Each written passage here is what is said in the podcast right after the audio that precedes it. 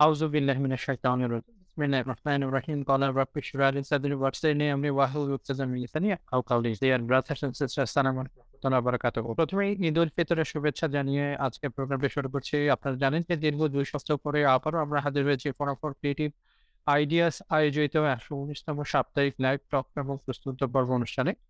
আশা করছি আপনারা যারা আজকে লাইভ টক এবং প্রস্তুত পর্ব দেখছেন, তারা সবাই ভালো এবং সুস্থ আছে আমরা আজকে লাইভ টকটি যে বিষয়ের উপর উপস্থাপিত করব, তার ইতিমধ্যে ইনভাইটেশন মেসেজে আপনারা লক্ষ্য করছেন, তা হচ্ছে বিহাইন্ড দ্য মে ডে আপনারা জানেন, গত পহেলা মে বিশ্বব্যাপী মে দিবস পালিত হয়েছে এবং এই দিবসকে কেন্দ্র করে আমরা দেখেছি আমাদের দেশে বিশেষ করে সরকারি এবং বেসরকারি ভাবে বেশ কিছু উদ্যোগ দেওয়া হয়েছে। এছাড়া বাংলাদেশ সরকার প্রতি বছর এই দিনটিকে জাতীয় সরকারি ছুটি হিসেবে আসলে ঘোষণা করে। তাই আজকের আলোচনা আমরা এই মে দিবসকে নিয়ে জানার চেষ্টা করব এবং মে দিবসের পিছনে সত্যকে খোঁজার চেষ্টা করব। আলোচনার শুরুতেই প্রথমে আমি আজকের প্যানেলদের সাথে আপনাদের পরিচয় করে দিতে চাই। প্রথমে আমি শাহরিয়ার আহমদ, আজকের সঞ্চালক হিসেবে দায়িত্ব পালন করছি। এছাড়া আমার সাথে আরও আছে জনাব আহমেদ ভাই, জনাব আতিক ভাই এবং জনাব মনসুর ভাই। মূল আলোচনা শুরু করার পূর্বে আর কিছু বিষয় আপনাদের দৃষ্টি আকর্ষণ করতে চাই। ডিজিটাল প্ল্যাটফর্ম হওয়ার কারণে এই প্রোগ্রামে আপনারা নানাবিধ সমস্যার সম্মুখীন হতে পারেন। তাই যে কোনো রকমের অনিচ্ছাকৃত সমস্যার জন্য আমরা সবার কাছে আগে দুঃখ প্রকাশ করছি। প্রোগ্রামটি সুন্দরভাবে পরিচালনা করার জন্য আমরা আপনাদের সবারই মাইক্রোফোনটি বন্ধ রাখব। যদি কোনো অসুবিধা হয় তাহলে হ্যান্ড রেজ অপশন অথবা চ্যাট অপশন ব্যবহার করে আমাদের দৃষ্টি আকর্ষণ করার জন্য আমি আপনাদেরকে অনুরোধ করছি। আমরা চেষ্টা করব আপনার সমস্যাটি সমাধান করার জন্য। তাই দেরি না করে আসুন ডিয়ার ব্রাদার সিস্টার মূল আলোচনাতে চলে যাই। আবার আজকের আলোচনার প্রথম যে প্রশ্নটি, সেটি আসলে আমাদের আবার আসলে আহমেদ ভাইয়ের কাছে, আমার প্রশ্নটি। আহমেদ ভাই আমরা আজকে মে দিবস নিয়ে আসলে যে প্রোগ্রামটি করার জন্য বসেছি সেটার জন্য প্রথমে আমরা আসলে যে জিনিসটি জানার চেষ্টা করব, যেটি আসলে আপনার কাছে আমার প্রশ্ন, সেটি হচ্ছে যে মে দিবস কি এবং এর প্রেক্ষাপট কি এবং এই দিন আসলে কি ঘটেছিল?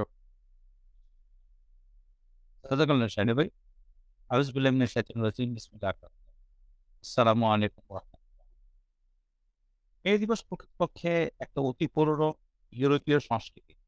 ইউরোপে গ্রীষ্মকালের শুরুটা উদযাপন করার জন্য মে মাসের প্রথম দিনটা ছিল একটা উৎসবের দিন। তবে বিংশ শতক থেকে এই দিনটার অর্থটা পরিবর্তন হয়ে গিয়েছে। আঠারোশো উননব্বই সালের জুলাই মাসে প্যারিসে বামপন্থী সমাজতন্ত্রী রাজনৈতিক দল এবং শ্রমিক ইউনিয়নগুলি একত্রিত হয়ে মে মাসের প্রথম দিনটাকে শ্রম দিবস হিসেবে ঘোষণা দেয়। সেই থেকে বিশ্বব্যাপী শ্রমিকদের অধিকার আদায়ের সংগ্রাম এবং প্রাপ্তিকে তুলে ধরার জন্য বিশ্বব্যাপী অনেক দেশেই এই দিনটাকে আন্তর্জাতিক শ্রম দিবস পালন করা পয়লা মেকেই বা কেন সমাজতন্ত্রীরা শ্রম দিবস হিসেবে মেনে নিয়ে বেছে নিয়েছে? এটার পিছনে একটা ঘটনা রয়েছে। শ্রম দিবস ঘোষণা ঘোষণা দেবার তিন বছর আগে আঠারোশো ছিয়াশি সালের চৌঠা মে যুক্তরাষ্ট্রের শিকাগো শহরের হে মার্কেট স্কোয়ার নামের এক বাজার এলাকায় শ্রমিকরা দৈনিক আট ঘণ্টার বেশি কাজ না করার দাবি আদায়ের জন্য আন্দোলন এর মাঝে কেউ একজন হঠাৎ করে একটা বোমা ছুড়ে মারে, যাতে সাতজন পুলিশ সহ এগারো জন নিহত এই ঘটনার পরবর্তীতে আইনি লড়াই শেষে আটজনকে অভিযুক্ত করে অভিযুক্ত করা হয়েছিল, যাদের মাঝে চারজনকে মৃত্যুদণ্ড কার্যকর করা হয়েছে এবং বাকিদের দীর্ঘমেয়াদের কারাদণ্ড দেওয়া হয়েছে শিকাগো শহরের শ্রমিকরা চেয়েছিল যে তারা দিনে আট ঘণ্টা কাজ করবে এই আট ঘণ্টার ব্যাপারটা কিন্তু এসেছে? অস্ট্রেলিয়া। ঘটনার তিরিশ বছর আগে অস্ট্রেলিয়াতে আঠারোশো ছাপ্পান্ন সালে পাথরের জিনিসপত্র তৈরি করা যে শ্রমিকরা, তারা আট ঘণ্টা কাজ করার জন্য একটা আন্দোলন সেই আন্দোলনকে ভিত্তি করেই শিকাগোর শ্রমিকরাও আট ঘণ্টা কাজ করার জন্য দাবি জানিয়েছে। আর যেহেতু বামপন্থী শ্রমিক ইউনিয়নগুলি এবং সমাজতন্ত্রী রাজনৈতিক দলগুলি পহেলা মেকে শ্রম দিবস হিসেবে ঘোষণা দিয়েছিল, সে কারণে যুক্তরাষ্ট্রের পুঁজিবাদী সরকার কিছুটা সমস্যায় পড়ে ঘটনার পাঁচ বছর পর মার্কিন প্রেসিডেন্ট গ্রোভার ক্লিভল্যান্ড ওই দিনটাকে শ্রম দিবস ঘোষণা না করে সেপ্টেম্বর মাসের প্রথম সোমবারকে শ্রম দিবস বলে ঘোষণা দেয়, যেটা আজও বলবৎ বিংশ শতকে সোভিয়েত ইউনিয়নের সময় থেকে মে দিবস, মে দিবসকে ফলো করে প্রচার করা হতো। তাদের চিন্তাটা ছিল এমন যে এই দিবস যত শক্তিশালীভাবে পালিত হবে, পশ্চিমা দেশগুলিতে তত কঠোরভাবে পুঁজিবাদী বিরোধী, পুঁজিবাদ বিরোধী আন্দোলন গড়ে উঠবে। সে লক্ষ্যে ম- মস্কোর রেড স্কোয়ারে মে দিবসে বিশাল প্যারেডের আয়োজন করা হতো। সোভিয়েতপন্থী পূর্ব ইউরোপের দেশগুলিতেও এই দিনটাকে বেশ ঘটা করে পালন করা হতো। তবে উনিশশো একানব্বই সালে সোভিয়েত ইউনিয়নের পতনের পর থেকে এই দিবসটা তার রাজনৈতিক গুরুত্ব হার- হারাতে থাকে। তবে এখনও বিশ্বের অনেক দেশেই এই দিনটাকে একটা ছুটি হিসেবে পালন করা হয় এবং বিভিন্ন বামপন্থী এবং সংগঠনগুলি এই দিনের সভা সমাবেশের আয়োজন করে। আমরা একটা খেয়াল করলে দেখব যে এই দিনটাকে বিশ্বব্যাপী পালনের পিছনে বামপন্থী রাজনৈতিক সংগঠনগুলির মুখ্য ভূমিকা আহ, ছিল। কারণ তারা মনে করেছে যে তাতে পুঁজিবাদ বিরোধী আন্দোলন গতি আসবে। কিন্তু এই পুরো ব্যাপারটা কিন্তু হালকা হয়ে গিয়েছে সোভিয়েত ইউনিয়নের পতনের পর। কারণ পুরো বিশ্বই এখন চলছে পুঁজিবাদের অধীনে। আজকে পৃথিবীর যে দেশগুলিতে বামপন্থী শ্রমিক ইউনিয়নগুলি যতটা শক্তিশালী, সেই দেশগুলিতে মে দিবস ততটা গুরুত্বের সাথে পালন করা ইউরো নিউজের এক প্রতিবেদনে ইউরোপের কোন দেশে মে দিবস কীভাবে উদযাপিত হচ্ছে সেটা একটা প্রতিচ্ছবি তুলে ধরা হয়েছে। যেমন ব্রিটেন এবং আয়ারল্যান্ডে মে দিবসে শুধুমাত্র ব্যাংকগুলি ছুটি থাকে, সেখানে কিন্তু শ্রম দিবস হিসেবে দিনটাকে পালন করা হয় না। কিন্তু ইংলিশ চ্যানেলের ঠিক ওপারে ফ্রান্স এবং ইতালিতে শ্রমিক ইউনিয়নগুলি বেশ শক্তিশালী। সেখানে মে দিবসে শ্রমিকদের ছুটি দেওয়া হয়। ফ্রান্সে এই মে দিবসে পুলিশের সাথে শ্রমিকদের ব্যাপক সংঘর্ষ হয়েছে। ইতালিতে অবশ্য সেটা হয়নি। তবে তারা বড় আকারে ওপেন এয়ার কনসার্টের আয়োজন করেছে, যেখানে ইতালির পথ তারকারা গান গিয়েছে।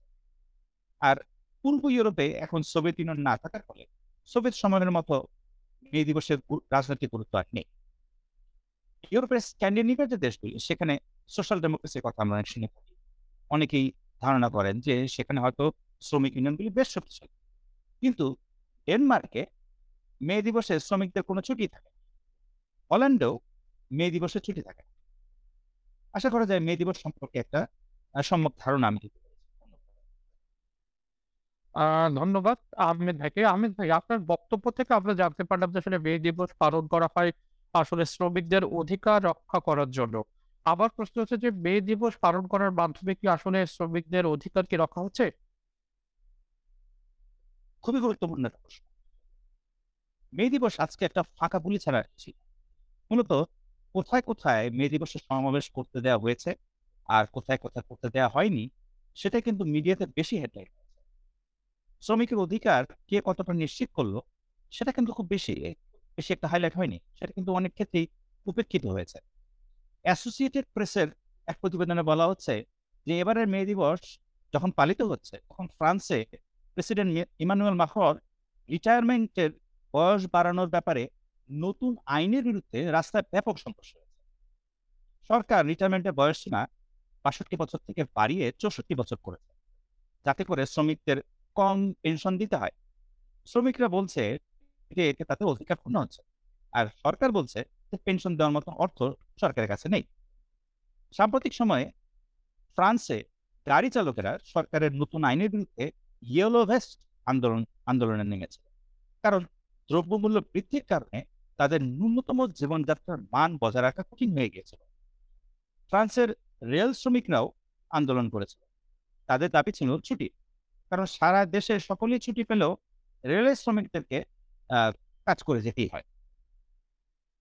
ফ্রান্স থেকে যদি আমরা স্পেনে আসি, স্পেনের শ্রমিকরা মে দিবসের রাস্তায় বিক্ষোভ করেছে। কারণ স্পেনে শ্রমিকদের মজুরি ইউরোপিয়ান ইউনিয়নের গড় মজুরি থেকে কম। আর ব্যাপক মূল্যস্ফীতির ফলে এখন শ্রমিকরা খুব কষ্টে জীবনযাত্রা করছে। স্পেনের আইনজীবীরাও ছুটির জন্য আন্দোলন করছে স্পেন কারণ স্পেনে আইনজীবীদেরকে বছরে তিনশো পঁয়ষট্টি দিনই কাজের জন্য প্রস্তুত থাকার নিয়ম রয়েছে। তাদের কাছে কেউ তাদের কেউ যদি মৃত্যু তাদের যদি কাছের কেউ মৃত্যুবরণ করে, এমনকি সে নিজেও যদি হাসপাতালে ভর্তি হয়, তাহলেও তাকে ডিউটি দেওয়ার জন্য প্রস্তুত থাকতে হয়। আমরা এশিয়ার দিকে যদি দক্ষিণ কোরিয়ার শ্রমিকরাও মে দিবসের বিক্ষোভ করেছে। কারণ বাজারে সকল কিছুর মূল্য বৃদ্ধি পেয়েছে, শুধুমাত্র শ্রমিকদের বেতন ছাড়া। বিক্ষোভকারীরা সর্বনিম্ন বেতন বাড়ানোর দাবি করেছে এবং একই সাথে কর্মঘণ্টাকে কমাতে বলছে।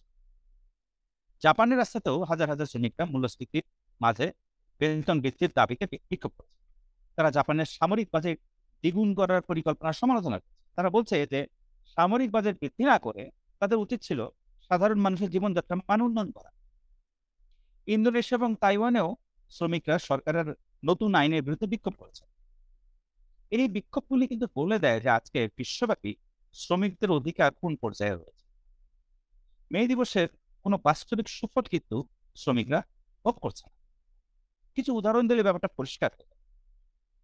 বাংলাদেশের রপ্তানি নির্ভর গার্মেন্টস কারখানায় শ্রমিকরা আট ঘণ্টার বেশি কাজ ওভারটাইম করতে ইচ্ছা না থাকলেও তারা ওভারটাইম করতে বাধ্য হয়।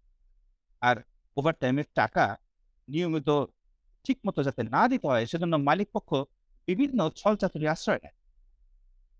সরকারি গবেষণা সংস্থার জরিপে বলা হচ্ছে যে পঁয়ষট্টি শতাংশের বেশি কারখানায় রাত্রিকালীন কাজ হয়। অথচ নিজের চাকরি চলে যাবে, এই ভয়ে কর্মীরা বলতেও সাহস পায় না যে তারা ওভারটাইম করতে বাধ্য। গার্মেন্টস শিল্প ছাড়াও অন্যান্য সেক্টরেও ওভারটাইমের ভয়াবহ একটা ছায়া রয়েছে। যেমন বিভিন্ন পত্রিকার প্রতিবেদনে এসেছে যে বাস চালকেরা কোনো বিশ্রাম ছাড়াই দিনের বেশিরভাগ সময় ধরে গাড়ি চালায়। যে কারণে আমরা নিয়মিতই দেখি যে বাস চালক চালাবার গাড়ি চালাবার সময় ঘুমিয়ে পড়ার কারণে মারাত্মক দুর্ঘটনা দুর্ঘটনা ঘটেছে আর শ্রমিকদের অর্থনৈতিক অবস্থা এখন এতটাই খারাপ, তারা ওভারটাইম না করলে তাদের সংসার চালানো তো মুশকিল। ঢাকা শহরে অত্যন্ত মানবেতর জীবনযাপন করার পরও তাদের দৈনন্দিন জীবনের যে খরচ, সেটা তারা মেটাতে হিমশিম খাচ্ছে। দ্রব্যমূল্যের ব্যাপক বৃদ্ধির কারণে এই মানুষগুলি কিন্তু সবচেয়ে বেশি ক্ষতিগ্রস্ত হচ্ছে। শ্রমিক ইউনিয়নগুলি বলছে যে, আইন থাকার পরেও করোনা মহামারীর মাঝে এক লক্ষ দশ হাজার শ্রমিককে গার্মেন্টস সেক্টর থেকে ছাঁটাই করা এই সমস্যা অন্যান্য সেক্টরে রয়েছে। অনেকেরই চাকরি রয়েছে, কিন্তু বেতন পায় বাংলাদেশ উন্নয়ন গবেষণা গবেষণা সংস্থা, বিআইডিএস এর গবেষণা বলা হচ্ছে যে শতকরা পঁচিশ শতাংশ মানুষের, চাকরিজীবী মানুষের বেতন কমে গেছে। এছাড়াও বাংলাদেশের রানা প্লাজা তাজরিন গার্মেন্টস, রূপগঞ্জ সহ অনেক দুর্ঘটনার কথা আমরা মনে করতে পারি। যেখানে মালিক পক্ষ শ্রমিকদের নিরাপত্তার কথা বিন্দুমাত্র চিন্তা করে যার ফলশ্রুতিতে অসংখ্য শ্রমিকের মর্মান্তিক মৃত্যু হয়েছে। বাংলাদেশের শ্রমিকরা যখন দেশের বাইরে গিয়েছে, তখনও তারা নিজেদের প্রাপ্য অধিকার থেকে বঞ্চিত হয়েছে। দু হাজার বাইশ সালে কাতারে বিশ্বকাপ ফুটবলের আয়োজন করা হয়েছে ব্রিটেনের দ্য গার্ডিয়ান পত্রিকার এক প্রতিবেদনে বলা হচ্ছে যে বিশ্বকাপ আয়োজন করতে গিয়ে সেই দেশে স্টেডিয়াম এবং অন্যান্য অবকাঠামো নির্মাণ করতে গিয়ে সাড়ে ছয় হাজারেরও বেশি দক্ষিণ এশীয় শ্রমিকের মৃত্যু হয়েছে। যার মাঝে বাংলাদেশই ছিল এক হাজার আঠারো জন। শুধু তাই নয়, সেই প্রতিবেদনে বলা হয় যে, এই মৃত্যুগুলি কি কারণে হয়েছে সে ব্যাপারে কোনো তদন্ত করতে দেওয়া হয়নি। কাজেই আমরা বিশ্বজুড়ে দেখতে পাচ্ছি যে শ্রমিকরা সর্বক্ষেত্রে শোষণের শিকার। হয় ব্যাপক মুদ্রাস্ফীতির কারণে তাদের নাবিশ্বাস অবস্থা অথবা ন্যায্য ছুটি থেকে বঞ্চিত হচ্ছে অথবা ওভারটাইম করতে বাধ্য হচ্ছে উপযুক্ত পারিশ্রমিক ছাড়াই অথবা অনিরাপদ কর্মস্থলে কাজ করতে বাধ্য হচ্ছে, যার ফলে অনেক সময় তাদের জীবনও দিতে হচ্ছে অনেক ক্ষেত্রেই কর্পোরেটদের সহায়তা করা সরকারের নতুন আইনের বিরুদ্ধে প্রতিবাদ করতে গিয়ে শ্রমিকরা পুলিশের লাঠিচার্জের শিকার হচ্ছে। পত্রিকাগুলি কোথায় গুরুত্ব? তারা আন্দোলন করতে পারছে কিনা? মানে শ্রমিকরা আন্দোলন করতে পারছে কিনা সেটার উপর। কিন্তু তাদের ন্যায্য অধিকার কীভাবে প্রতিষ্ঠা হবে, সে ব্যাপারে কিন্তু কমই কথা হচ্ছে। ধন্যবাদ। ধন্যবাদ। আহমেদ ভাইকে আহমেদ ভাই বক্তব্য থেকে আমরা মে দিবসের প্রেক্ষাপট এবং একই সাথে মে দিবসের আসলেই যে শ্রমিকদের অধিকার রক্ষা হয় না, সেটি আমরা জানতে পারলাম। এখন আবার প্রশ্ন হচ্ছে জনাব আতিক ভাইয়ের কাছে। আতিক ভাই, আমরা আহমেদ ভাইয়ের কাছে স্পষ্টভাবে জানতে পারলাম যে মে দিবসে শ্রমিকদের অধিকার রক্ষা হয় না। তাহলে আবার মানে আবার প্রশ্ন আপনার কাছে যে তাহলে মে দিবস পালন করার উদ্দেশ্যটি আসলে কি? জি আউজুবিল্লাহ হিমিনাশ শাইতানির রাজিম, বিসমিল্লাহির রহমানির রহিম। আলহামদুলিল্লাহ আলহামদুলিল্লাহ রাব্বিল আলামিন। আসসালামু আলাইকুম। ভাই একটা গুরুত্বপূর্ণ প্রশ্ন করছেন। সেটা হচ্ছে যে, আমার পূর্ববর্তী বক্তা আমাদের বর্তমান বাংলাদেশ এবং বিশ্বব্যাপী শ্রমিকদের যে অত্যাচার, নির্যাতন এবং তাদের যে আর্থিক, সামাজিক অবস্থা, পরিবেশ, স্বাস্থ্য, সব নিয়ে একটা যে বর্ণনা দিলেন, সেখান থেকে আমরা বুঝতে পারতেছি যে আসলে শ্রমিকদের যে একটা ভয়াবহ লাইফ স্টাইলের মধ্যে তারা দিনাতিপাত করতেছে। তো এখান থেকে একটা কোশ্চেন আসে স্বাভাবিক, সেটা হচ্ছে যে, এই যে মে দিবসের শ্রমিকদের যদি স্বার্থরক্ষা হচ্ছে না, তাহলে কেন মে দিবস পালন করা হয়? তো আমরা যদি দেখি যে বিশ্বজুড়ে কিন্তু মে দিবস পালিত হচ্ছে এবং মে দিবস পালনের যে উদ্দেশ্য, যেটা অলরেডি আসছে, যেটা হচ্ছে শ্রমিকদের অধিকার আদায়ের সংগ্রামের ইতিহাস থেকে এটা আসছে। প্রতি বছর মে দিবস যেভাবে ঘটা করে আনুষ্ঠানিকভাবে পালন করা হচ্ছে এতে করে শ্রমিকদের কিন্তু অধিকার রাখা হচ্ছে না। তাহলে একটা প্রশ্ন থেকেই যায় যে আসলে কেন এটা পালন করা উচিত? তো আমরা যদি দেখি যে শ্রমিকের সংখ্যা এটা কিন্তু একটা বিশাল সংখ্যা। যেটা আপনার বাংলা ট্রাইব্যুনের পহেলা মে দুই হাজার একুশ পত্রিকা বরাত থেকে আমরা জানি যে পরিসংখ্যান ব্যুরো বিবিএস এর তথ্য অনুযায়ী অর্থনৈতিকভাবে কর্মক্ষম শ্রম শক্তি ছয় কোটি সাত লাখ। এটা হচ্ছে বাংলাদেশের শ্রমিকের অবস্থা। দ্যাট মিনস এই যে বিশাল একটা নাম্বার শ্রমিক, এইটা কিন্তু একটা ফ্যাক্টর অতএব এখানে আমাদের যারা শ্রমিকদের পরিচালনা করেন এবং আমরা যে শাসন ব্যবস্থায় আছি এবং আমরা জানি যে আমরা পুঁজিবাদী শাসন ব্যবস্থায় আছি পুঁজিবাদী শাসন ব্যবস্থা পুঁজিবাদী অর্থনৈতিক ব্যবস্থা দিয়ে পরিচালিত হয়। যেটাকে আমরা বলি পুঁজিবাদ। পুঁজিবাদী ব্যবস্থায় পুঁজিপতিরা নিজেদের স্বার্থেই মূলত বিভিন্ন পলিসি মেক করে থাকে। এক্ষেত্রে তারা এই যে শ্রমিকদের স্বার্থ রক্ষার নামে বেশ কিছু কর্মকাণ্ড করে। যেমন তারা হচ্ছে ওয়েলফেয়ার ইকোনমি নামে শ্রমিকদের অর্থনৈতিক সুবিধা তাদের কাজের পরিবেশ বিভিন্ন বিষয় দেখার কথা বলে থাকে। কোশ্চেন হলো, পুঁজিবাদ আদর্শ যেহেতু একটা বেনিফিট আদর্শ, ব্যক্তিগত স্বার্থ দেখার কথা, কিন্তু তারা এই ক্ষেত্রে শ্রমিকদের ন্যূনতম মজুরি অথবা তাদের কিছুটা হইলেও তাদের সুযোগ সুবিধা দেখার কথা বলে হ্যাঁ? এখন এইটা তারা কেন বলে? বিকজ অফ এই বিশাল সংখ্যক শ্রমিকের মাধ্যমেই মূলত তাদের বেনিফিট হয় এবং তাদের শিল্প কারখানা চলে। অতএব দ্যাটস তাদের স্বার্থের কারণেই তারা শ্রমিকদের অ্যাকোমোডেট করে, তাদের কন্টেন্ট করে। সো এইটা হচ্ছে একটা পুঁজিবাদী আদর্শ থেকে আসে, স্বার্থের ভিত্তিতে আসে। অতএব, পুঁজিবাদ কোনো আদর্শ, কোনো স্বার্থ ছাড়া কোনো কাজ করে না।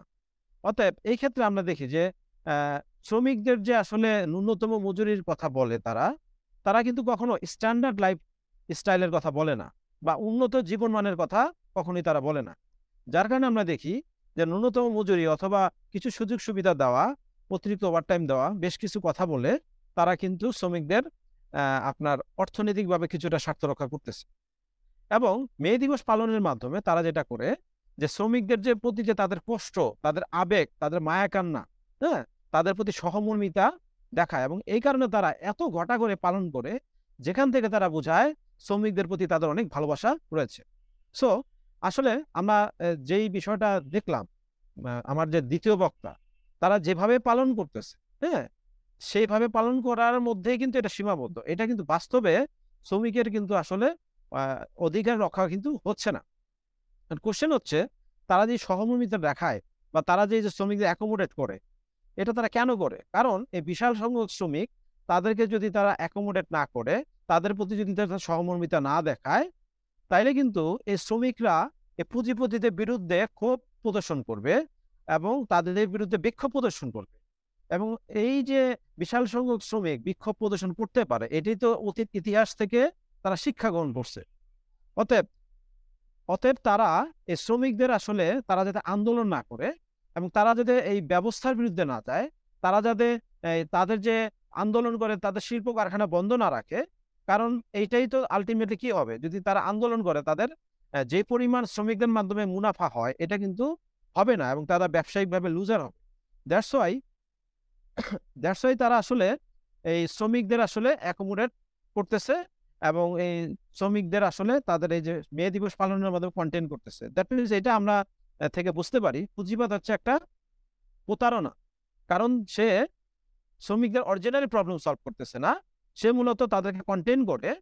সে কিন্তু তাদের কিছু মানে সুন্দর সুন্দর কথা বলে বা কিছু কিছু সুবিধা দিয়ে সে এমনভাবে কাজ করতেছে আলটিমেটলি সে শ্রমিকের সাথে কিন্তু একটা প্রতারণা করতেছে এবং সে স্বার্থের জন্য মূলত শ্রমিকের সাথে আপনার এই ধরনের কর্মকাণ্ডগুলো করে থাকে। সো আলটিমেটলি মে দিবস পালন করার মাধ্যমে তারা শ্রমিকদের অধিকার রক্ষার কথা বলে, তারা তাদেরকে সাপোর্ট করে এবং এইটা আলটিমেটলি শ্রমিক কিন্তু এর ফলে শ্রমিকই থেকে যায় এবং আমরা জানি যে একসময় দাসপ্রথা ছিল। তো এখন দাসপ্রথা চলে গেছে বাট আলটিমেটলি কিন্তু শ্রমিকের যে লাইফস্টাইল এটা কিন্তু সে পুঁজিপতিদের আন্ডারে যেভাবে জীবনযাপন পরিচালনা করতেছে এজন্য একটা নব্য দাসপ্রথার মধ্যে শ্রমিক রয়েছে। তবে আমরা এখান থেকে বুঝতে পারি যে মে দিবসের নামে আলটিমেটলি শ্রমিকদের প্রতারণা ছাড়া আর কিছুই করা হচ্ছে না এবং এই পুঁজিবাদী ব্যবস্থার আন্ডারে মে দিবস পালন করার মাধ্যমে কখনোই শ্রমিকদের স্বাস্থ্য রক্ষা হবে না। ধন্যবাদ। আহ, ধন্যবাদ আতিক ভাইকে। আতিক ভাই আপনার এখনকার বক্তব্য থেকে এটা পরিষ্কার যে যেটা হচ্ছে যে যে মে দিবসের মাধ্যমে শ্রমিকদের সাথে আসলে প্রতারণা করা হচ্ছে। এখন আমার প্রশ্ন হচ্ছে, আপনার কাছে যে মে দিবসে যে প্রতারণার কথা আপনি বলেন, সেটি আসলে কীভাবে করা হচ্ছে? আপনি যদি বিস্তারিতভাবে আমাদের সামনে একটু ব্যাখ্যা করতেন। ভাই আরেকটা সুন্দর কোশ্চেন করছেন যে, সেটা হচ্ছে যে, কীভাবে প্রতারণা করে? সো এই ক্ষেত্রে আমরা যদি দেখি, তাদের যে প্রতারণার যে ইয়াটা মানে স্টাইলটা সেটা হচ্ছে আপনি দেখবেন, এবছর কিন্তু আপনার সরকারিভাবে এবং হচ্ছে বেসর- বেসরকারিভাবে বিভিন্ন জায়গায় বিভিন্ন অঙ্গ সংগঠন আপনার কিন্তু মে দিবস পালন করেছে। তো এবং হচ্ছে এই যে সরকারিভাবে যে আপনার মে দিবস পালন করা হচ্ছে, এখন আপনি দেখবেন সরকারি সরকার যখন কিনা আপনার এই মে দিবস পালন করে, এখানে আপনি দেখবেন মে দিবসে সরকারিভাবে যখন পালন করা হয়, সেখানে কিন্তু সরকারি দলের নেতাকর্মীদের আন্ডারে বিশাল সংখ্যক শ্রমিকরা মে দিবস পালন করতেছে। এবং আমরা জানি সরকারি দলের যারা কিনা শ্রমিক লিডার যেমন আমাদের এখানে পরিবহন শ্রমিক লিডার আছেন, যে কিনা সরকারি দলের রাজনীতিবিদ এবং আমাদের এখানে আপনার গার্মেন্টস যে নেতা নেতা যারা আছেন, তারাও কিন্তু সরকারি দলের পলিটিশিয়ান এছাড়াও আপনার বিভিন্ন বড় বড় যে ট্রেড ইউনিয়নগুলো যেটা আছে হ্যাঁ যেটা আমরা ট্রেড ইউনিয়নগুলো তারা তৈরি করছে, যেটা হচ্ছে মালিক এবং মালিক এবং শ্রমিকদের মাঝখানে এটা একটা ব্রিজ এবং ট্রেড ইউনিয়নের যারা কিনা শ্রমিক লিডার হবে, তারা মূলত শ্রমিকদের স্বার্থ রক্ষার কথা। কিন্তু বাস্তবে এই ট্রেড ইউনিয়নের লিডাররা তারা শ্রমিকদের স্বার্থ রক্ষা না করে, তারা কিন্তু নিজেদের স্বার্থ, নিজেদের সুযোগ সুবিধা নিশ্চিত করতেছে। দ্যাট মিনস আমি এখান থেকে যেটা বোঝাইতে যাচ্ছি যে যারা কিনা আপনার শ্রমিকদের স্বার্থ রক্ষার কথা, তারা কিন্তু বর্তমানে সরকারি দলের বড় বড় পলিটিশিয়ান এবং ব্যবসায়ী এবং তারাই হচ্ছে আপনার গার্মেন্টস শ্রমিকের মালিক, তারাই পরিবহন শ্রমিক লিডার এবং পরিবহন সেক্টরের মালিক। অতএব তারা এই শ্রমিকদের মাধ্যমে শ্রমিকদের দিয়ে যে যে আপনার, এই যে আপনার মে দিবস পালন করবে, এটা কিন্তু আলটিমেটলি তারা নিজেদের স্বার্থে এবং রাজনৈতিক স্বার্থে মূলত এই শ্রমিকদের তারা ব্যবহার করে। এবং এটা আমরা জানি অতীতে বিভিন্ন ঘটনার মাধ্যমে যে আপনার সরকারি দলের আপনার পরিবহন ধর্মঘট, যেটার মাধ্যমে আমরা দেখছি তারা কীভাবে অচল করে দেয়। এবার যদি আমি বিরোধী দলের ক্ষেত্রে আসি বিরোধী দলও কিন্তু যারা আছেন, তারাও কিন্তু ঘটা করে বিশাল আকারে র্যালি করে। শ্রমিকদের স্বার্থ রক্ষার কথা বলে তারা কিন্তু মে দিবস পালন করছে। তা আপনি দেখবেন, আমাদের যে বিরোধী দল, তারা মূলত যেটা করে, পশ্চিমাদের দৃষ্টি আকর্ষণ করে। যেমন যুক্তরাষ্ট্র, যুক্তরাজ্য, তাদেরকে দৃষ্টি আকর্ষণের মাধ্যমে তারা যেটা বুঝাইতে যায়, যে তাদের সাথে অনেক শ্রমিক আছে, অনেক জনগণ তাদেরকে সাপোর্ট করে। অতএব আগামী নির্বাচনে এই তারা যাতে পশ্চিমারা ক্ষমতায় দেওয়ার জন্য বিরোধী দলকে যাতে সাপোর্ট করে সত্যিকার অর্থেই বিরোধী দল যদি আপনার শ্রমিকদের স্বার্থ রক্ষা করত, তাইলে কিন্তু তারা বক্তৃতার মাধ্যমে বলতো যে ক্ষমতায় গিয়ে কীভাবে তারা শ্রমিকদের স্বার্থ রক্ষা করবে এবং তাদের পলিসি কি? আমরা কিন্তু তাদের শুধুমাত্র র্যালি দেখেছি, কিছু খাওয়া দাওয়া হয়েছে, কিন্তু সত্যিকার অর্থে শ্রমিকদের স্বার্থ রক্ষার কোনো বক্তব্য দেখি নাই। সো আমি আপনাদের সামনে যে জিনিসটা আলোচনা থেকে বুঝাইতে চাচ্ছি, সেটা হচ্ছে সরকারি দল এবং বিরোধী দল শ্রমিকদের স্বার্থ রক্ষার কথা বলতেছেন, কিন্তু তারাই হচ্ছে এই শিল্প কারখানা পরিবহন কোম্পানি, তারাই ব্যবসায়ী, তারাই পলিটিশিয়ান অতএব এই লোকগুলা যখন কিনা তারা পলিসি মেক করে, তারা শ্রমিকদের সুযোগ সুবিধা দেখে না, তারা নিজেদের স্বার্থ চিন্তা করে। এবং এই ব্যবসায়ী এবং পলিটিশিয়ান আমরা জানি, তারা হচ্ছে দুর্নীতিবাজ, তারা বিদেশে টাকা পাচার করে। এবং তারা মনে করে যে লাইফে যত বেশি টাকা কামানো যায়, এটা হচ্ছে সাকসেসের মানদণ্ড। অতএব তাদের মধ্যে যে পুঁজিবাদী মাইন্ডসেট যে মাইন্ডসেটের কারণে তারা মূলত নিজেদের স্বার্থের ভিত্তিতে সংসদে গিয়ে আইন তৈরি করে পুঁজিবাদ এমন একটা আইডিয়া সেটা হচ্ছে নিজেদের স্বার্থ ছাড়া তারা কিছুই বোঝে না। অতএব এই ক্ষেত্রে তারা যখন কিনা শ্রমিকদের ইস্যু আসে, তখন তারা অর্থনৈতিক যে পলিসি পুঁজিবাদের অর্থনৈতিক পলিসি আমরা জানি, সেটা হচ্ছে যারা শ্রমিকদের আপনার এই কর্মকাণ্ড বা স্যালারি বিষয় যখন আসে, তখন সে চিন্তা করে কীভাবে তার ব্যবসায়ের প্রফিট হয়। এবং পুঁজিবাদের অর্থনীতির ক্ষেত্রে শুধুমাত্র আপনার ম্যাটেরিয়ালিস্টিক বেনিফিটকে একমাত্র একমাত্র লক্ষ্য হিসেবে দেখা হয়। এখানে মানবিকতা বা নৈতিকতার কোনো সুযোগ নেই। পুঁজিবাদী অর্থনৈতিক ব্যবস্থা, উপকরণ যেটা বলা হয় থ্রি এম, তারা যেটা বলে ম্যান, মেশিন এবং ম্যাটেরিয়াল। দ্যাট মিনস মানুষ, যন্ত্রপাতি এবং হচ্ছে ম্যাটেরিয়াল, দ্রব্য, এই তিনটাকেই তারা চেষ্টা করে যে আপনার যদি তাদের প্রোডাক্টের ভ্যালু কম হয় তাহলে প্রফিট বেশি হবে। অর্থাৎ তারা পলিসি মেক করার সময় চিন্তা করে, শ্রমিকের স্যালারি যদি কম হয় তাহলে তাদের প্রফিট বেশি হবে। অতএব যেই চিন্তা থেকে তারা প্রফিট কম দামে কিনে একই চিন্তা থেকে তারা শ্রমিকদের কম মজুরি দেয়। যার কারণে আমরা দেখি সবসময় তারা ন্যূনতম মজুরি শব্দটাই বলে। কখনোই তারা শ্রমিকদের জীবনমান উন্নত করার কথা বলে না, যার কারণে শ্রমিক কিন্তু অনেক কষ্টে দিনাতিপাত করে। অর্থাৎ এখান থেকে আমি যেটা আপনাদেরকে বলতে চাচ্ছি, যারা কিনা পলিসি মেক করে, যারা কিনা তারা হচ্ছে নিজেদের স্বার্থ দেখে। অর্থাৎ যেই পলিসির কারণ এবং যাদের কারণে মূলত শ্রমিকরা আজকে অত্যাচারিত, নির্যাতিত, শোষিত, তারাই হচ্ছে শ্রমিক দিবস পালন করতেছে। এবং এইটাই হচ্ছে একটা হিপোক্রেসি এইটি হচ্ছে পুঁজিবাদের হিপোক্রেসি যেটা কিনা আপনার পুঁজিবাদ, আপনার এমন একটা আদর্শ, সে বেনিফিট ছাড়া কিছু বোঝে না এবং নিজের লাভ ছাড়া সে কিছু বোঝে না। এবং পুঁজিবাদের ব্যবস্থা কখনোই শ্রমিকের গার্ডিয়ান হিসেবে দায়িত্ব পালন করে না। সে দায়িত্ব নেয় পুঁজিপতিদের এবং পুঁজিপতিদের স্বার্থ রক্ষা করে ক্ষমতায় থাকার জন্য এবং একমাত্র ম্যাটেরিয়ালিস্টের বেনিফিটে যেহেতু তার উদ্দেশ্য, যার কারণে শ্রমিকদের স্বার্থ রক্ষা হচ্ছে না। এই জন্যই আসলে আজকে পুঁজিবাদী ব্যবস্থার কারণে যে পলিসি এবং যারা কিনা দায়িত্বে আছেন, তাদের কারণেই মূলত এই শ্রমিকরা আজকে প্রতারিত হচ্ছে। অর্থাৎ পুঁজিবাদী ব্যবস্থাকে রেখে, এই পুঁজিবাদী মাইন্ডসেট রেখে আমরা যদি শ্রমিকের স্বার্থ রক্ষা করতে চাই, সেটা কখনোই সম্ভব না। শ্রমিকরা বছর পর বছর প্রতারিত হতেই থাকবে আর প্রতি বছর আমরা মেয়ে দিব এই দর্শন এই ধরনের কথা বলতেই থাকব। অতএব আমাদের এমন একটা ব্যবস্থা দরকার, যে ব্যবস্থা আলটিমেটলি শ্রমিকের সত্যিকার অর্থে কল্যাণ সাধন করবে এবং মানুষ হিসেবে ট্রিট করবে এবং শ্রমিককে তার আপনার উন্নত জীবনমানের ব্যবস্থা করবে। ধন্যবাদ। ধন্যবাদ আতেক ভাইকে। আমাদের উপর পরবর্তী দুই বক্তার বক্তব্য থেকে আমরা পরিষ্কারভাবে জানতে পারলাম যে বীর দিবসের মাধ্যমে আসলে কি করা হচ্ছে। এর পিছনে কি উদ্দেশ্য আছে এবং শ্রমিকদের সাথে কীভাবে প্রতারণা করা হচ্ছে?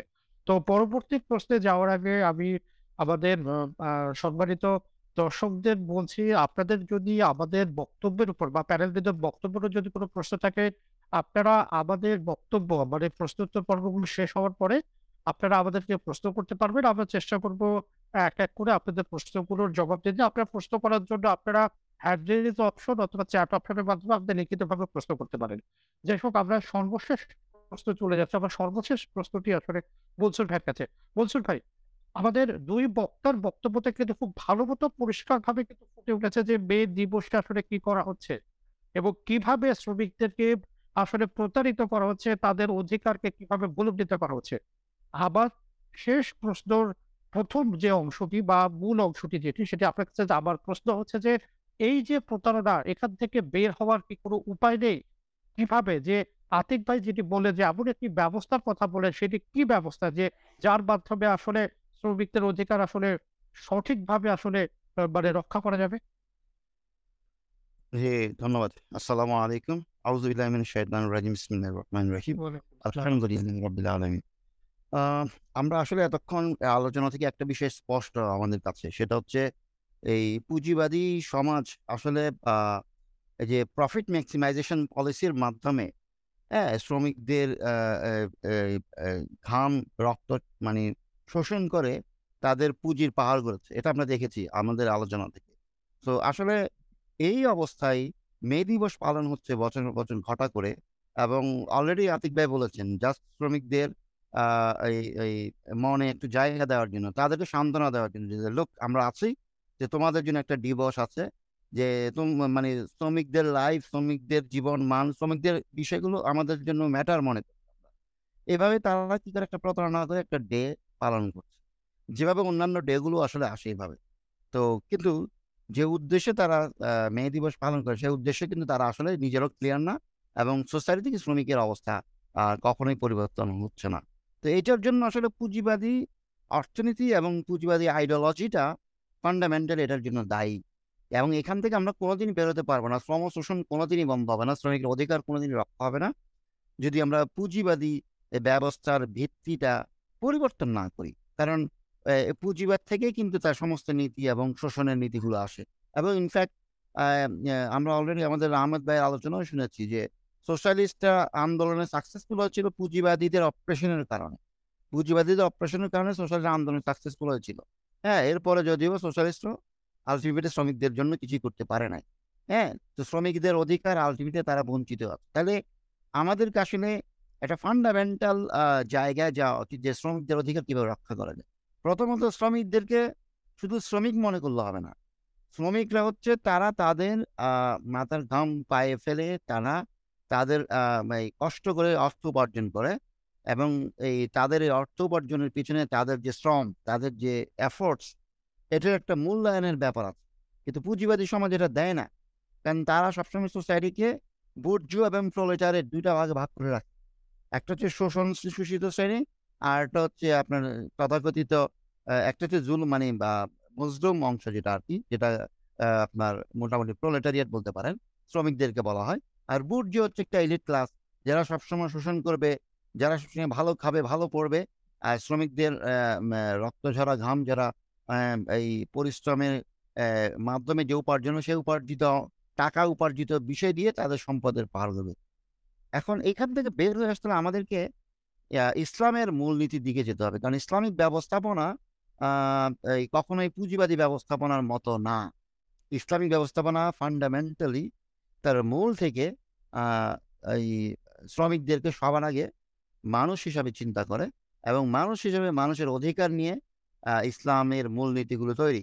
হ্যাঁ তো সেই ক্ষেত্রে ইসলাম, ইসলামিক মূলনীতি শ্রমিকদেরকে শুধুমাত্র তার মজুরির ব্যাপারে কিংবা তার শ্রমের ব্যাপারে গুরুত্ব দেয় তা নয়, বরং তাদের যে কর্মক্ষেত্র ওয়ার্কিং এনভায়রনমেন্ট যেটা সেটা নিশ্চিত করতে হবে যেখানে সিকিউর একটা এনভায়রনমেন্ট থাকবে শ্রমিকরা যাতে কোনো বিপদগ্রস্ত পরিস্থিতিতে না থাকে তাদের কাজের মধ্যে যে ঝুঁকি, সে ঝুঁকির মাত্রা একদম জিরো মাত্রায় থাকতে হবে এবং প্রফিট ম্যাক্সিমাইজেশনের কোনো মূলনীতি ইসলামে নাই। ব্যবসা করতে গেলে প্রফিট লাগবে, আমরা এগ্রি করছি। কিন্তু প্রফিট ম্যাক্সিমাইজেশন এমন একটা টার্ম হ্যাঁ মুনাফা সর্বোচ্চকরণ, এটা মূলত শুধু প্রফিট না, এটা হচ্ছে এমন একটা টার্ম এটা অবজেক্টিভ যখন হয়ে যায় যে আমাকে প্রফিট ম্যাক্সিমাইজ করতে হবে, তখন সে শ্রমিককে শ্রমিক মনে করে না।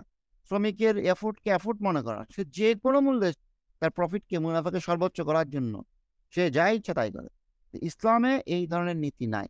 প্রফিট অর্জন করা যাবে, কিন্তু তাই বলে শ্রমিককে ঠকিয়ে, শ্রমিকের জীবনকে রিস্কের মধ্যে, ঝুঁকির মধ্যে ফেলে হ্যাঁ তাকে নামমাত্র একটা মজুরি দিয়ে প্রতারণা করে ইচ্ছামতো প্রফিট বানানো, এটা ইসলামের মূল নীতি না। কারণ ইসলামে শ্রমিকদেরকে, শ্রম সম্পর্কে ইসলামের বিস্তারিত কিছু মূলনীতি আছে। যে মূলনীতিগুলো আমরা যদি অধ্যয়ন করি, তাহলে আমরা বুঝতে পারব যে ইসলাম শ্রম শ্রমিক এবং তার শ্রমিকের শ্রমকে কীভাবে মূল্যায়ন করে। আমি জাস্ট ছিটে ফোটা দুই একটা এক্সাম্পল আপনাদের সামনে তুলে ধরার চেষ্টা করব। যেমন হাদিসে কুৎসিতে বর্ণিত একটা হাদিস, যেটা আবু হুরায়রা রাদিয়াল্লাহু থেকে বর্ণিত। আল্লাহ রসুল সাল্লাল্লাহু আলাইহি ওয়াসাল্লাম বলছেন, যে কিয়ামতের দিন আমি তিন শ্রেণির মানুষের বিরুদ্ধে অবস্থান নিব। তিন শ্রেণির মানুষের বিরুদ্ধে আমি অবস্থান নিব। আল্লাহ রসুল বলছেন ফার্স্ট এক নাম্বার। যে ব্যক্তি আমার নামে ওয়াদাবদ্ধ করে প্রতিজ্ঞা করে এবং পরে তা ভঙ্গ করে। এটা হচ্ছে একটা ক্যাটাগরি। দুই নাম্বার যে ব্যক্তি মানে যে আজাদ কিংবা কোনো স্বাধীন ব্যক্তিকে বিক্রি করে এবং তার মূল্য আত্মসাৎ করে। অর্থাৎ কোনো একটা লোককে এসে দাস বানিয়ে দেয় এবং সেটা টাকা সে আত্মসাৎ করে। তিন নম্বর হচ্ছে সেই ব্যক্তি, যে কোনো ব্যক্তিকে নিয়োগ করে তার কাছ থেকে কাজ আদায় করে এবং কিন্তু তাকে পারিশ্রমিক দেয় না বা তার পরিশ্রমের যথাযথ মর্যাদা দেয় না। এই যে তিন নম্বর পয়েন্টটা তিন শ্রেণির সাথে আল্লাহ রসুল বলছেন কি আমাদের দিন ওই লোকদের বিরুদ্ধে অবস্থান নেবেন। তার মধ্যে কিন্তু একটা গ্রুপ হচ্ছে যে এই আলটিমেটলি কাউকে কাজে নেয় তার অফিসে কাজ করবে, কিন্তু তার কাজ তার থেকে আদায় করে, অথচ তাকে পারিশ্রমিক দেয় না। তো এইখানে শ্রমিকদের ব্যাপারে বলা হয়েছে যে, আমি আমার আন্ডারে শ্রমিক কাজ করবে। আমার কারখানা হোক, আমার অফিস হোক, আমার বাসা হোক, যেখানেই হোক, সে শ্রমিককে আমি তার কাজ আদায় করব। অথচ তাকে তার যথাযথ কাজের পারিশ্রমিক দেব না। তাহলে আল্লাহ রসুল তার বিরুদ্ধে অবস্থান নিয়েছে বর্তমান পুঁজিবাদী সমাজ ব্যবস্থায় এটা একটা প্রতিদিনের ঘটনা। আমরা দেখি বিভিন্ন কলকারখানাগুলো শ্রমিকরা কাজ করছে। মাসের পর মাস তাদের বেতন বন্ধ দু মাস, তিন মাস, চার মাস হয়ে যায় শ্রমিক তার বেতন পায় না। আমরা দেখি শ্রমিকরা বিভিন্ন রোজার ঈদে কোরবানি ঈদে বা অন্যান্য গুরুত্বপূর্ণ ডেগুলোতে তারা তাদের বোনাসগুলো পায় না। বোনাস তো দূরের কথা, তাদের মূল বেতনটাও দেওয়া হয় না। দু মাস, তিন মাস, ছয় মাসের বেতন আটকে রাখা হয়। এবং মালিক পক্ষ আলটিমেটলি জাস্ট কারখানা বন্ধ হওয়ার আগে দেখা যায় তালা মেরে ওরা পালিয়ে যায়, চলে যায়। এরকম অনেক ঘটনা আমরা দেখেছি বিভিন্ন সময়। এরপর আমরা দেখেছি শ্রমিকদের কাজের যে ওয়ার্কিং এনভায়রনমেন্ট সেটা ভয়াবহ ঝুঁকির মধ্যে থাকে। আপনারা দেখেছেন বিভিন্ন সময়ে বাংলাদেশের গার্মেন্টস সেক্টরগুলোতে এবং অন্যান্য কারখানাগুলোতে আগুন লেগে, কি ভয়াবহ ভাবে শ্রমিকদের মৃত্যু হয়েছে। হ্যাঁ শ্রমিকদেরকে জাস্ট আপনার ওই যে মুরগির করের মতো সেখানে বেঁধে তাদেরকে লক করে রাখা হয়েছে। তাদেরকে ছোট্ট একটা সিঁড়ি দিয়ে তারা উঠানামা করে এবং এই সেখানে একজনের বেশি দুইজন উঠতে পারে না, নামতে পারে না। ছোট্ট একটা জায়গার মধ্যে প্রচণ্ড গরমের মধ্যে তারা কাজ করে, যেখানে আপনার মানুষ সাফোকেট হয়ে ন্যাচারালি মারা যাবে। এটা কিন্তু একটা নতুন বিষয় না, এটা নিত্য নৈমিত্তিক ব্যাপার, আমরা দেখছি। এবং বাংলাদেশে না, পৃথিবীর সব দেশে কম বেশি এই ব্যাপারগুলো হয়ে থাকে। এটা হচ্ছে পুঁজিবাদী শোষণের একটা চিত্র। শ্রমিককে মানুষ মনে করা হয় না, তাদেরকে জন্তু জানোয়ারের সাথে তুলনা করা হয়। এবং আতিক ভাই যেটা বলতেছে, শ্রমিকদেরকে আর লেবার মনে করা হয় না, তাদেরকে স্লেভ মনে করা হয়, অথচ তারা স্লেভ না, তারা এমপ্লয়ি তারা চাকরি করে, তারা কাজ করে, তারা কিন্তু দাস না। আমরা তাদেরকে দাস বানিয়ে ফেলেছি এবং এই পুঁজিবাদী সমাজ এই দাসে পরিণত করছে। ওয়ালে ইসলাম বলছে যে, না, তাদের বিরুদ্ধে আল্লাহ সামান তালা কে আমাদের আল্লাহ রাসুল বলতেছেন, তাদের বিরুদ্ধে আমি সাক্ষী দেব।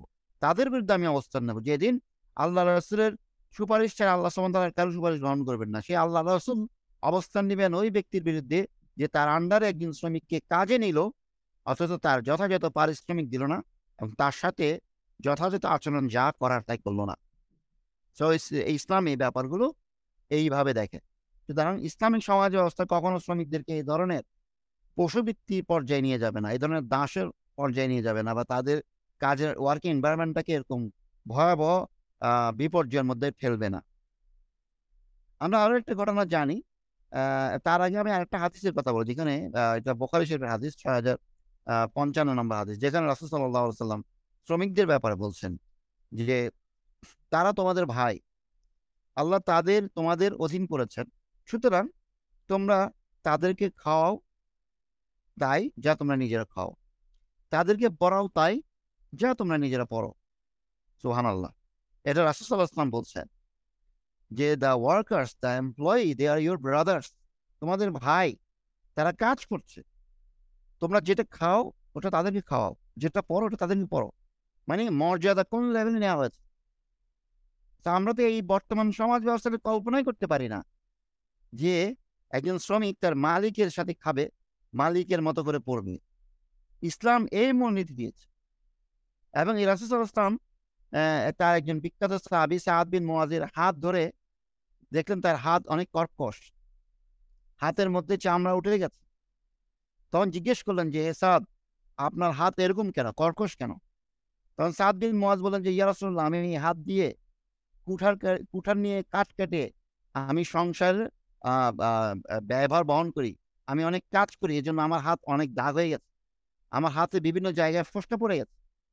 তখন আল্লাহ রসুল ওই হাত দুটো ধরে চুমু খেলেন এবং বললেন যে এই হাত হচ্ছে সম্মানিত হাত। এই হাত সম্মানিত হাত কারণ এই হাত হালাল উপায়ে উপার্জিত অর্থ দিয়ে সংসার চালায়। দিস ইজ হোয়াট প্রফেসর সাল্লাহাম আমাদেরকে শিখিয়েছেন। এবং এই সাদ বিন মোয়াজের মতো একজন বিখ্যাত সাহাবি, উনিও শ্রমিকের কাজ করেছেন এবং আল্লাহ রসুল সেই সাহাবির হাত ধরে চুমু খেলেন। ইসলাম শ্রমিকের শ্রম এবং তার কাজকে এভাবে মূল্যায়ন করে।